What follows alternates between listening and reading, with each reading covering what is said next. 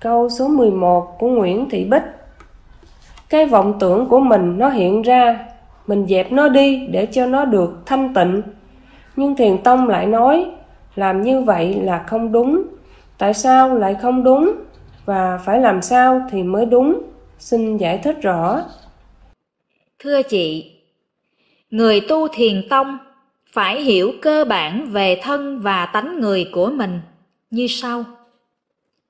Thân là do tứ đại và điện từ âm dương duyên hợp mới có và tồn tại. Vọng tưởng là do tưởng tượng của 16 thứ tánh của con người.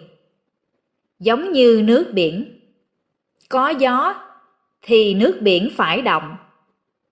Gió động thì làm sao dẹp cái động của nước biển được? Nếu người nào đó dẹp nước biển không động, người này khôn hay dại?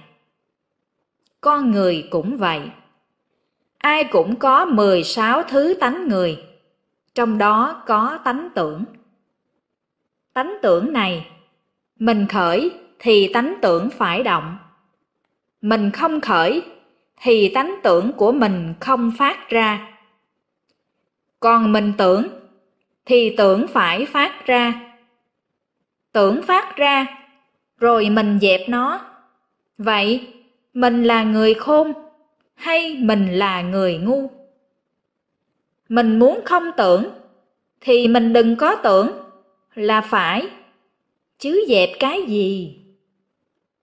Câu này phải nói rõ thêm vấn đề tu của con người như sau.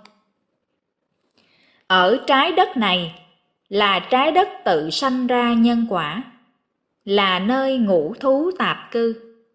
Người, thần, thánh, tiên và ngạ quỷ. Phật thì ở Phật giới, tức là có thế giới riêng của Phật, không ở trái đất này. Phật muốn vào trái đất này thì phải vào tầng bình lưu trái đất điện khải cho các vị thần thánh tiên tiếp rước và bảo vệ mới được. Nếu không có các vị thần thánh tiên thừa hành bảo vệ, thì loài ngạ quỷ chọc ghẹo và quấy phá.